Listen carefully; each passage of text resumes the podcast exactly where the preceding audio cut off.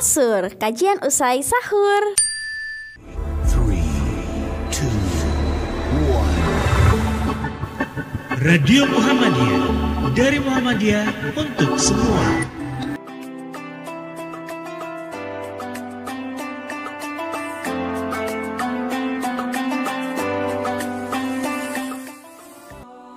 Kalau berbicara tentang kehidupan berkeluarga, itu kita juga bisa mengadakan studi banding.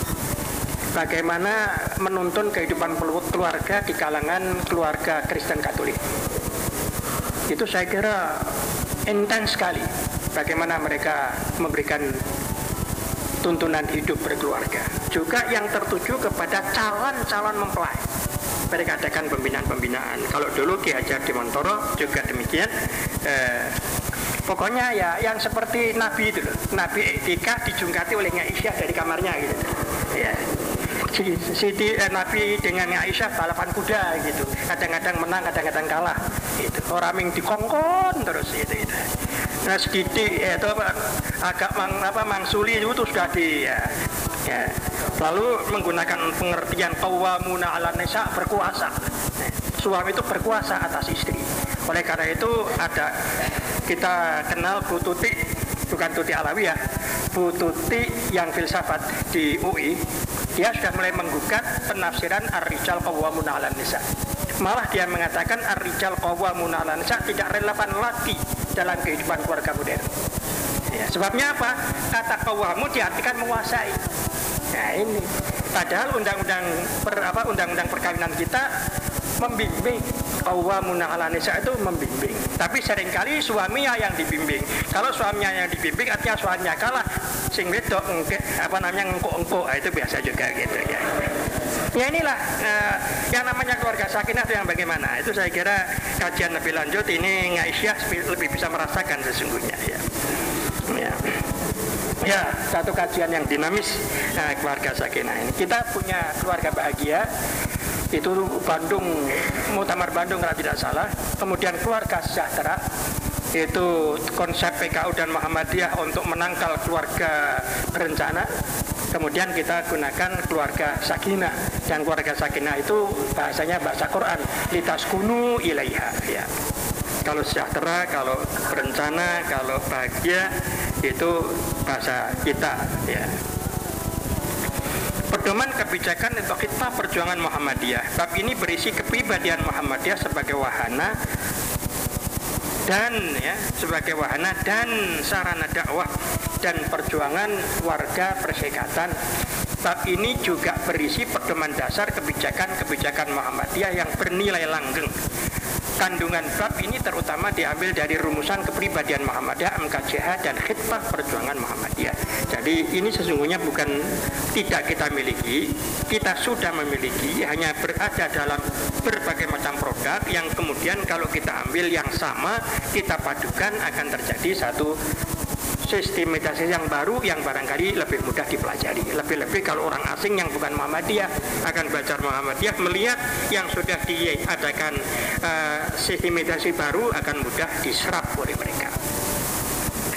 sesuai dengan apa yang dikemukakan di depan bahwa dengan dirumuskannya pandangan hidup Muhammadiyah ini tidak berarti produk-produk pandangan hidup yang telah ada menjadi tidak berlaku namun sebaliknya tetap sah dan resmi berlaku maka dalam lampiran dicantumkan kelima naskah resmi pandangan hidup yang ada.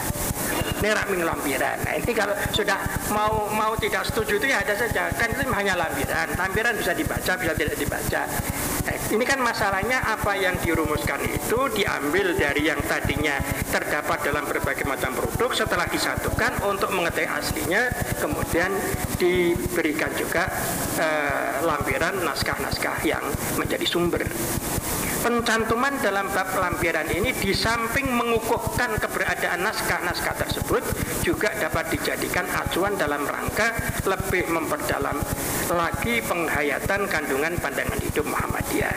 Nah, kemudian diberikan satu bagian bagaimana eh, apa namanya sistematika itu, kemudian teknis perumusannya. Penyusunan rumusan pandangan hidup Muhammadiyah dilakukan dengan cara sebagai berikut. Ini kemudian menjadi apa keputusan Tanwir Muhammadiyah 92 memutuskan sistematika dan kandungan pokok rumusan pandangan hidup Muhammadiyah dan menetapkan panitia kerja perumus. Jadi nanti masih akan dibentuk suatu panitia kerja perumus ini pekerjaan juga ini ya. Panitia kerja atau perumus bekerja secara kolektif namun dilakukan pembagian kerja atas dasar bagian-bagian atau sistematika rumusan pandangan hidup di atas. Ini lalu setelah nanti masing-masing dibagi oleh panitia oleh eh, panitia itu lalu dibicarakan bersama-sama. Masa kerja panitia kerja perumus adalah setahun dan melaporkan hasil kerjanya yang berupa konsep rumusan pandangan hidup Muhammadiyah pada sidang Tanwir yang akan datang 93. Sekarang sudah bulan Maret, sebentar lagi bulan April. Kalau Desember 93 uh, Tanwir berarti Wonda 93 artinya Januari 93 ya tinggal uh, 9 bulan lagi lah. Uh, oleh karena itu panitia nanti segera akan dibentuk oleh PP Muhammadiyah. Sidang Tanwir 93 mensahkan konsep tersebut sebagai naskah resmi pandangan hidup Muhammadiyah. Kemudian disetujui namanya nanti pandangan hidup Islami menurut Muhammadiyah. Ya. Pandangan hidup Islami menurut Muhammadiyah. Perlu ditambahkan di sini hal yang menyangkut teknis redaksional rumusan pandangan hidup Muhammadiyah tersebut hendaknya disusun dengan ungkapan atau bahasa yang sederhana sehingga mudah difahami bagi segenap lapisan warga Muhammadiyah dengan sendirinya kesederhanaan pengungkapan tersebut jangan sampai mengurangi kedalaman makna kandungan itu sendiri. Inilah yang sering kali menjadi gugatan dari daerah cabang lebih-lebih ranting kalau tuntunan-tuntunan itu kita gunakan bahasa-bahasa asing. Nah, bahasa-bahasa asing itu kalau memang ada bahasa Indonesianya ya Indonesia saja. Bahasa Indonesia pun jangan bahasa Indonesia yang tidak mikir. Jadi kalau sudah sampai ke ranting itu kita harus menggambarkan ranting di pucuk gunung. Jangan ranting Kauma, Yogyakarta ya. Ranting pucuk gunung bukan ranting Soronatan, Yogyakarta. Jadi bahasa-bahasa seperti itu tentu saja yang lebih banyak yang akan menerima apa namanya pedoman adalah mereka yang masih memerlukan bahasa yang sederhana. Sampai-sampai juga tulisan-tulisan di SM diminta itu yang sederhana. Karena dibaca oleh mereka banyak yang tidak tahu, karena tidak banyak yang tahu, tidak banyak yang lengganan. Ini kata Pak Syukri, kalau banyak yang tidak lengganan, ya sampai sekarang ini belum sampai 20 ribu SM itu anggota kita yang tercatat 700 ribu. Tapi SM Alhamdulillah sudah bisa 20 ribu. Kurang dari 20 ribu. SA berapa? Oh 3 ribu Masya Allah. Ini SA lebih-lebih lagi. Ya ini ya. Kita mengatakan kita akan berlangganan kalau bermutu. Penyelenggara SA dan SM bagaimana bisa bermutu kalau tidak ada yang langganan? Nah itu jadi seperti menghasah kain sarung. Jadi itu kalau orang lebih suka membaca bubu nah, daripada itu saya kira Pak eh, Jamaluddin tadi sudah berbicara banyak itu. Mengapa harus bubu dan itu di keluarga muslim anak-anak lebih senang bubu daripada nah, kita punya apa? Tandingannya bubu kita ya. Anak soleh. Lah ini kita anak soleh itu sudah berat membaca judulnya anak soleh. Lalu ditandingi bubu nah, kan jadi ini saya kira perlu juga teknik yang mereka juga menggunakan unsur-unsur psikologis anak dan sebagainya. Cah anak soleh. Itu berat sekali. Cah cilik bubu nah itu kan namanya saja sudah tertarik. Barangkali seperti itulah kalau Pak Jamal sebagai psikolog juga harus bagaimana membuat judul untuk anak-anak umur berapa tertarik dari judul itu sendiri ya. kecuali ini sudah barang tentu ada yang namanya tuntunan praktis kehidupan beragama itu yang barangkali kita sudah punya dalam konsep keluarga sejahtera itu ada yang disebut al-a'mal al-yaumiyah. Bagaimana doa habis tidur, akan makan, habis makan yang diulang lagi dalam keluarga sakinah, keluar dari rumah, masuk kamar mandi dan ini yang kemudian tidak diamalkan. Karena tidak diamalkan kering. Ya wangun naik kering karena tidak diamalkan, bukan tuntunannya tidak ada. Kemudian juga kering kalau habis salam salam pelencing. Nabi sendiri istighfar sekurang-kurangnya tiga kali setelah itu Allahumma anta salam salahnya itu subhanallah sampai Allah Akbar 33 kali 3 99 Tentunya kalau itu juga diamalkan ya tidak kering. Jadi yang kering itu kering amalan yang tuntunannya sudah ada. Jadi kita bukan kering tuntunan, tuntunannya sudah ada dan sudah menjadi produk dari Muhammadiyah sendiri. Belum lagi kalau kita baca hadisnya akan banyak sekali hal-hal yang memang belum dituntunkan untuk diamalkan. Yang namanya berkenalan dengan Al-Quran itu sendiri, Alhamdulillah tertolong dengan uh, taman kanak-kanak Al-Quran ini Andai kata tidak ada taman kanak-kanak Al-Quran, ibu-ibu, bapak-bapak ini tidak malu kepada anak-anak. Untung ada TPA mereka bisa, lalu bapak ibunya malu akhirnya belajar. Itu Alhamdulillah ya. Sebab cukup lama umurnya di kalangan Muhammadiyah itu nyirik ngimami subuh maghrib isya. Lama itu ya maunya ya zuhur asar saja. Ya sebabnya apa? Takut keliru ya ya dari waduha ke sabihis dari sabihis ke waduha ya.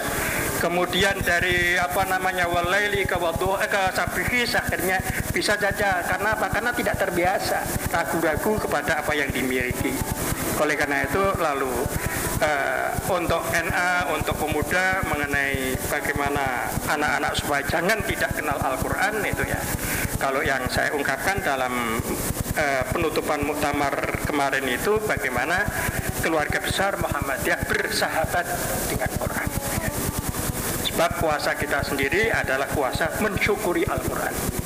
Kalau puasa kita mensyukuri Al-Quran berarti kita itu juga harus bersahabat kepada Quran. Bersahabat kepada Quran bermula dari e, bisa membaca sampai menafsirkan paling sederhana. Kalau mau bahasa Jawa tafsir Al-Huda juga ada. Nah itu kalau mau Jawa. Kalau mau bahasa Indonesia, Mahmud Yunus dan sebagainya sudah ada. Tetapi sekarang tafsir dan tafsir ternyata sudah banyak terbit. Kalau kita membaca tafsir Holy Quran yang diterjemahkan ke dalam bahasa Indonesia dari Maulwi Muhammad Ali yang sekarang digemari banyak uh, intelektual itu saya kira juga perlu ada yang semenar itu yang cara mengungkapkannya uh, berbeda dengan apa yang kemudian dituju oleh tafsir Quran suci itu istilahnya apa? Quran suci ya Quran suci oh, di Qurannya. Dari Maulwi Muhammad Ali itu ada banyak hal-hal yang terang sekali apabila berbicara tentang wahyu apabila berbicara tentang mukjizat lain sekali dengan apa yang menjadi ajaran akidah dalam Islam yang selama ini menjadi pandangan hidup Muhammadiyah ternyata sampai pukul 8 Pak Amin belum datang padahal tadi sanggup untuk ceramah tidak ikut taraweh segera datang. Barangkali waktu yang tersisa untuk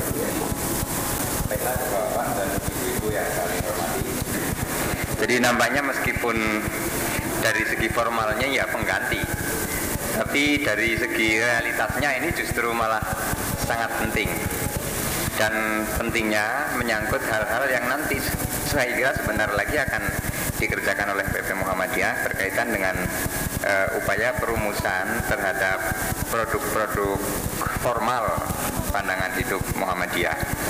Uh, tanpa mengurangi apa uh, hak bapak-bapak dan ibu-ibu dari apa yang sudah disampaikan oleh Pak Ahmad Azhar tadi Sekurang-kurangnya perumusan itu akan terkait dengan soal kandungan materi atau substansi, kemudian yang kedua terkait dengan sistematika atau metodologi, dan yang ketiga terkait dengan pilihan bahasa.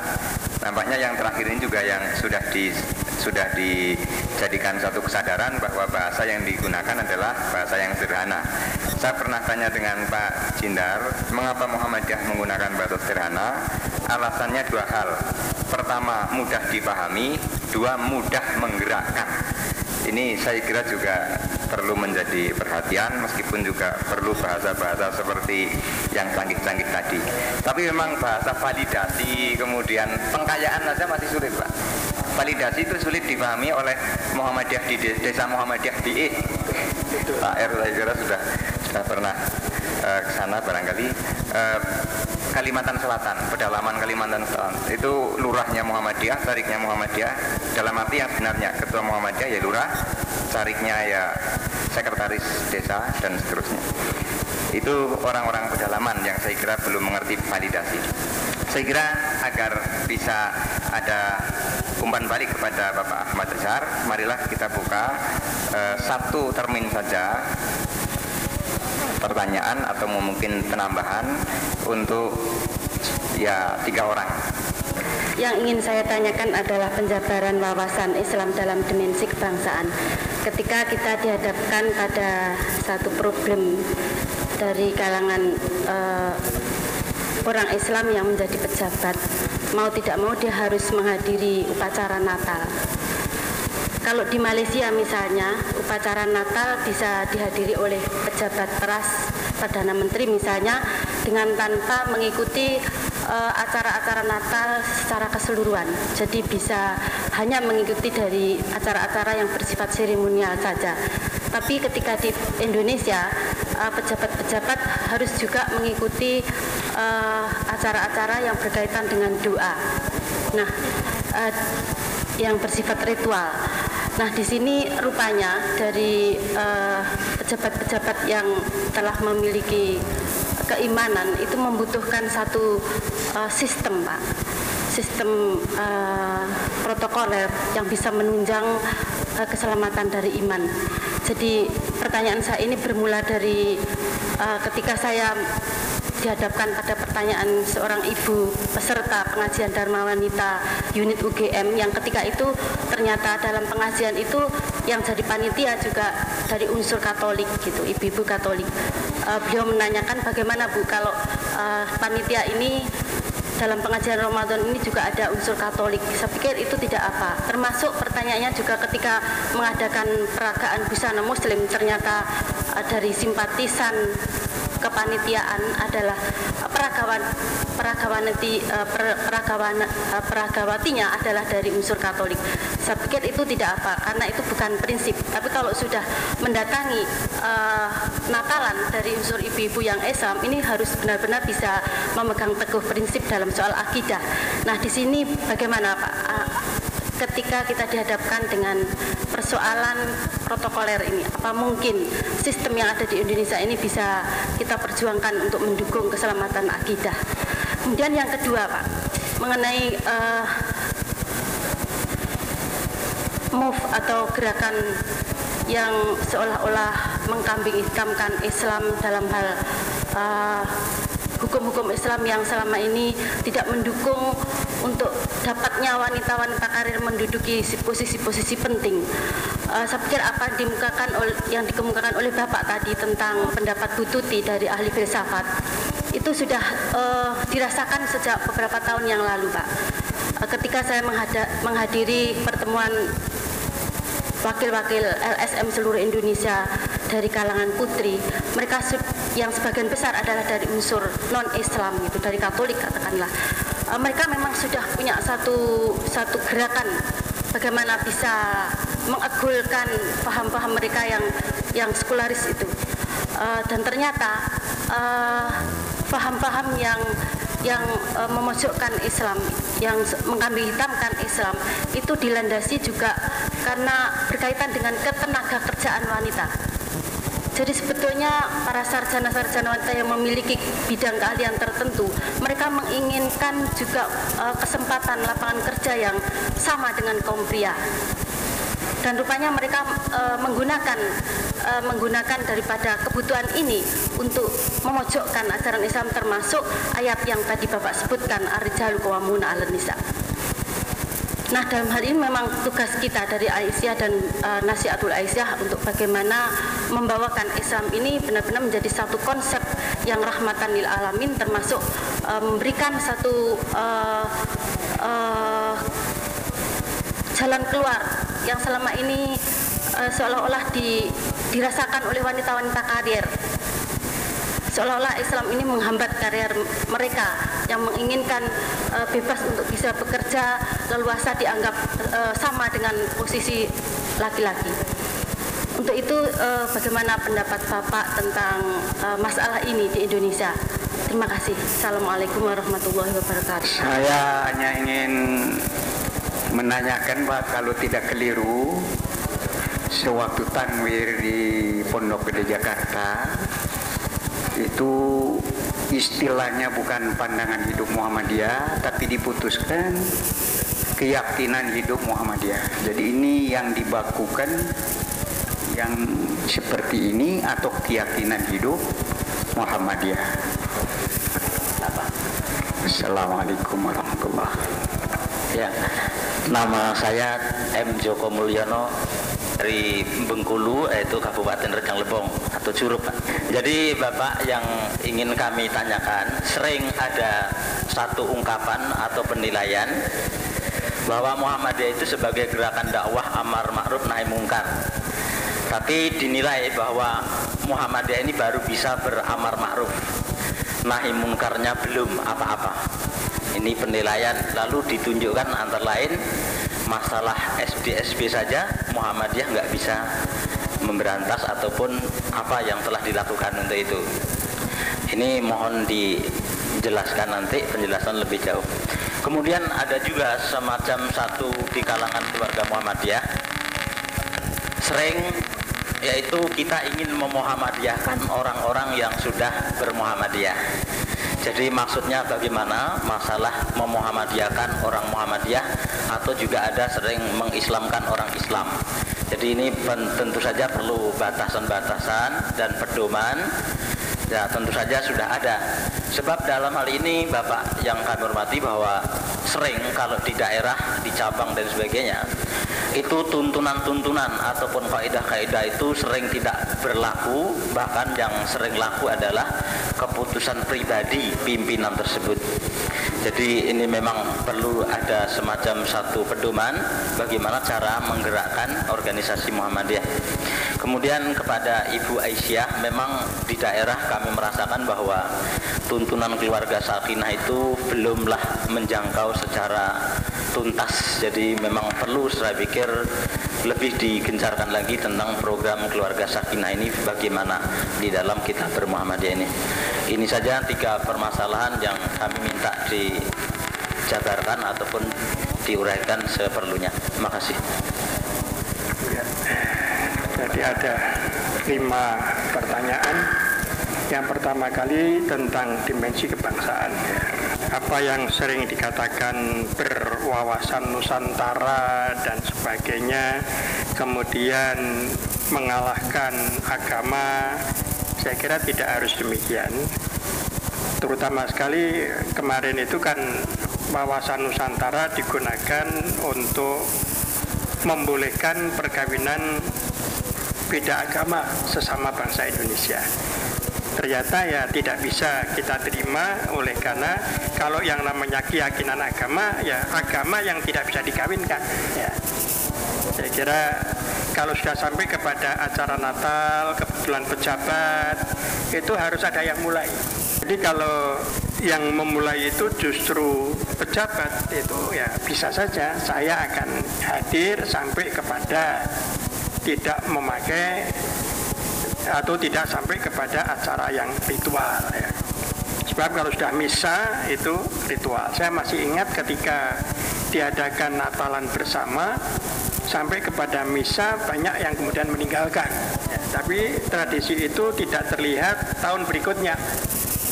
Misa yang ikut misa-misa yang tidak ya sudah duduk ya gitu aja.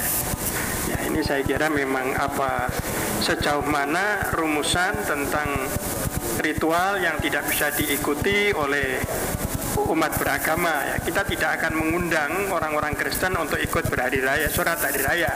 Tapi kalau sekedar mengadakan pertemuan syawalan itu saya kira lebih banyak uh, hubungan horizontalnya daripada sifat ibadat uh, ritualnya seperti yang terjadi di dalam misa misalnya jadi ini ya amat bergantung kepada keberanian saja seperti dulu ada acara pesta laut misalnya di Kalimantan Selatan. Kemudian dari pimpinan wilayah diundang oleh eh, gubernur tidak datang itu ya bisa dimengerti. Tidak datang karena pesta laut itu mencerminkan kemusyrikan yang tidak bisa didatangi tanpa dilarang. Kalau memang tidak akan bisa melarang ya tidak datang itu saja ya. Saya kira bisa saja ini diadakan pembicaraan-pembicaraan. Dimaksud dengan dimensi kebangsaan barangkali juga hal-hal yang menyangkut kepentingan-kepentingan bangsa. Eh, Ya ini saya mengambil contoh saja, mungkin masih banyak di kalangan umat Islam kalau 17 Agustusan itu tidak sesemarak kalau misalnya Isra Mi'raj misalnya ya. Karena Isra Mi'raj itu ada unsur keagamaannya kemudian lebih semarak daripada yang 17 Agustusan itu kemerdekaan bangsa ya. Saya kira eh, hal-hal yang berkenaan dengan keikutsertaan di dalam kehidupan berbangsa, dimensi kebangsaan ini ya memerlukan apa yang semestinya menjadi tanggung jawab warga negara terhadap kehidupan berbangsa dan bernegara. Gambaran dari matan keyakinan itu ya yang butir lima itulah tanggung jawab kebangsaan di kalangan keluarga besar Muhammadiyah ke mana harus terwujud kehidupan bernegara dan bermasyarakat. Yang ketiga itu Pancasila juga sudah kita sebutkan sebagai dasar negara. Tapi belum sampai kepada keharusan menjadi dasar uh, organisasi. Setelah kemudian diharuskan oleh undang-undang menjadi dasar organisasi, lalu pengertiannya bagaimana? Dasar kita gunakan, pengertian kita dudukkan. Kemudian tentang uh, gerakan mengkambing hitamkan Islam ya, kalau tadi saya menyebutkan Ibu Tuti Herati ya, itu memang uh, di kalangan gerak apa namanya uh, kaum penggerak emansipasi salah satu di antaranya Ibu Nani Suwondo itu yang angkatan tua itu yang sangat uh, entusias untuk memberikan kedudukan tinggi kepada kaum wanita dan memandang Islam ini sangat merendahkan kepada wanita. Sesungguhnya harus dibedakan antara tradisi dan ajaran agama itu sendiri. Dr. Izzuddin Ibrahim yang dari Uni dari apa namanya Uni uh, Arab kemarin ini datang ke Yogyakarta, datang ke Jakarta, antara lain juga menitik beratkan kesenangannya partisipasi wanita dalam gerakan Muhammadiyah. Yang di kalangan bangsa Arab gerakan itu tidak ada, yang ada hanya kaum laki-laki. Itulah sebabnya kalau ada undangan-undangan hanya laki-laki saja. Kalau perempuan mau ikut tuh nembung. Saya mau datang diundang tapi dimohon diperkenankan istrinya diajak. Itu nembung itu. Ya, kalau di negara-negara Arab. Ya. Tapi saya mendapat undangan ini dari uh, Universitas uh, Riyadh kemarin katakan istri saya boleh diajak, belum nembung tapi istri boleh diajak. Ya. Jadi nampaknya mereka lalu kenimbang kedahuluan ditembungi kan gitu ya. Lebih baik sudah mengatakan silahkan kalau mengajak istri ya. Kemudian uh, uh, saya mulai agak ngenyang sedikit oleh karena istri sudah sering ikut. Kemudian kalau kali ini saya ngajak anak bukan istri bagaimana? Oh boleh saja, tapi bukan dua-dua. Nah, kalau dua-dua bayar sendiri yang satu gitu. gitu. Ya ini jadi saya kira akan ada perubahan-perubahan pandangan tradisi terhadap wanita yang sesungguhnya tidak sesuai dengan ajaran Islam. Saya kira kalau Bu Baroroh yang berbicara tentang bagaimana uh, Islam memandang wanita karier itu kena daripada kalau uh, pria yang berbicara oleh karena pada umumnya tamu-tamu dari luar negeri kalau datang ke Aisyah mereka sudah tidak lagi punya pandangan Islam menyisihkan kaum wanita. Ini yang mereka lihat langsung dari Aisyah. Bahkan yang dari Timur Tengah pun juga berpendapat demikian. Juga ketika di Menteng melihat Aisyah ikut hadir, juga di kantor kita ini Aisyah ikut hadir, dia menanggapi dengan positif sekali. Oleh karena hal seperti ini tidak mungkin mereka jumpai di eh, eh, di Imarat tidak mungkin, di Saudi Arabia tidak mungkin. Ya kalau mungkin barangkali kalau sudah di Mesir, di Irak dan sebagainya. Kemudian e, mengenai yang dibakukan ketika itu pandangan hidup Islami menurut Muhammadiyah. Sebab saya tawarkan ketika itu kita punya keyakinan hidup, kita punya pandangan hidup, kita punya lalu yang diambil keyakinan hidup Islami menurut Muhammadiyah. Kalau di sini disebutkan pandangan hidup Muhammadiyah itu dalam bentuk prasaran ketika itu. Ya. Dalam pasarannya memang pandangan hidup Muhammadiyah. Oleh karena itu kata pandangan hidup diberi tanda petik yang kemudian oleh Tanwir eh, diusulkan supaya tidak menggunakan kata pandangan hidup tapi keyakinan hidup. Oleh karena pandangan hidup bangsa Indonesia adalah Pancasila. Untuk jangan jumbuk. Dan ini ceritanya panjang. MKCH itu mula-mula akan menggunakan ideologi dan sebagainya. Kajiannya cukup lama. Akhirnya memakai keyakinan hidup. Kemudian eh, tentang baru bisa ber amar ma'ruf belum bisa bernahi mungkar ya ini saya kira untuk dikatakan belum bisa bernahi mungkar ya tidak demikian. Oleh karena meluruskan kesalahan-kesalahan itu sesungguhnya juga kita lakukan. Bukan tidak kita lakukan sama sekali. Kalau masalahnya itu masalah SDSP ya itu bukan tidak pernah kita minta. Kita minta tapi kalau kita korankan saja ya tidak bermakna kita datang kepada yang berkompeten ya berkompeten eh tiba-tiba di kalangan umat Islam pendapatnya tidak sama kalau kemudian ada pendapat umat Islam yang lebih menguntungkan, yang diambil yang lebih menguntungkan. Bahwa SDSP tidak sama dengan judi. Ada ulama yang berfatwa demikian, itu yang dipegang. Toh ini pendapat umat Islam juga. Nah inilah. Ya. Tapi akhirnya Majelis Ulama sendiri eh, menyatakan tidak langsung mengatakan judi, tetapi bahayanya lebih besar dari manfaatnya. Semua yang bahayanya lebih besar seharusnya dihentikan. Kemudian kalau ada ungkapan memuhammadiyahkan orang Muhammadiyah, orang Muhammadiyah tidak merasa menjadi anggota Muhammadiyah, kemudian tidak pernah bayar iuran, lebih rajin diundang orang lain daripada menghadiri undangannya sendiri, ya, lebih bangga rapat dengan orang lain daripada rapat anggota Muhammadiyah sebangsa itulah. Umat Islam mengislamkan umat Islam itu bukan artinya lalu dia bukan Islam. Lalu diislamkan sudah Islam tapi lama-lama mundur. Pengamalannya lah digalakkan kembali supaya mengamalkan ajaran Islam. Tidak lebih dari itu. Jadi dalam rangka meningkatkan pengamalan kehidupan bermuhammadiyah eh, mengamalkan kehidupan berislam dan selanjutnya tentang permintaan keluarga sakinah ini sesungguhnya ada satu seharusnya Aisyah punya program pembinaan keluarga sakinah. Jadi ada program. Jangan hanya dilepas bukunya sudah dibeli selesai, tidak. Tapi ada program.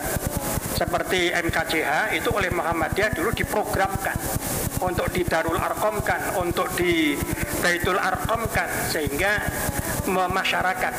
Tetapi setelah kemudian memasyarakat, pengembangan-pengembangan yang terjadi dalam uh, masyarakat memerlukan pengembangan-pengembangan dari rumusan matang keyakinan dan cita-cita hidup.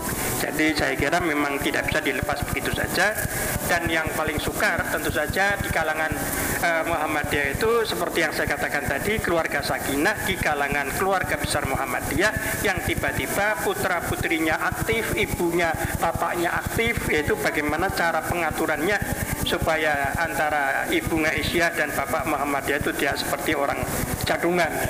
Ya sukar bertemu ya ya nanti kalau bertemu ah, di di, di rumah bersalin misalnya. Hal-hal semacam inilah yang barangkali program-program pembinaan keluarga sakinah memang sangat diperlukan. Bahkan sekarang ini eh, keluarga mewajibkan anaknya untuk membaca Al-Quran pada waktu tertentu sudah tidak ada lagi. Kalau dulu itu keluarga Muhammadiyah kalau habis maghrib semuanya baca Quran, bapaknya, ibunya, anaknya, meskipun hanya untuk beberapa saat. Atau habis subuh bersama-sama ya. Tapi sekarang itu yang terlihat bersama-sama kalau makan di kebun, melihat bersama-sama ya hal-hal semacam ini saya kira itulah yang antara lain untuk meningkatkan kehidupan keislaman umat Islam yang menyangkut kehidupan keluarga. Memang seperti yang kita alami pembinaan keluarga di kalangan Muhammadiyah kurang mendapat tempat sehingga saya kira ada kursus untuk NA ini barangkali calon-calon mempelai. Ya kalau di taman siswa itu calon eh, di Taman Madya ya jadi kelas terakhir sebelum mereka dilepas itu diadakan kursus pembinaan keluarga. Sehingga mereka kalau nanti akan kawin itu sudah punya bekal ketika. Tapi kita sendiri kadang-kadang agak tidak sampai hati untuk menyampaikan oleh karena sering kali yang menyampaikan itu sendiri guru-gurunya memang belum tua-tua nah, itu sering kali uh, menjadi kendala tapi kalau di taman siswa memang ada guru-guru tua pembina-pembina yang nanti pada saat mereka akan keluar dibekali dengan uh, pembinaan calon-calon uh, ibu atau bapak uh, anu nanti ya rumah tangga. Saya kira kita akhiri sampai di sini. Terima kasih atas perhatian. Assalamualaikum warahmatullahi wabarakatuh. Radio Muhammadiyah mengucapkan selamat menunaikan ibadah puasa Ramadan. Selalu dengarkan Radio Muhammadiyah di www.radiomu.id. Radio Muhammadiyah dari Muhammadiyah untuk semua.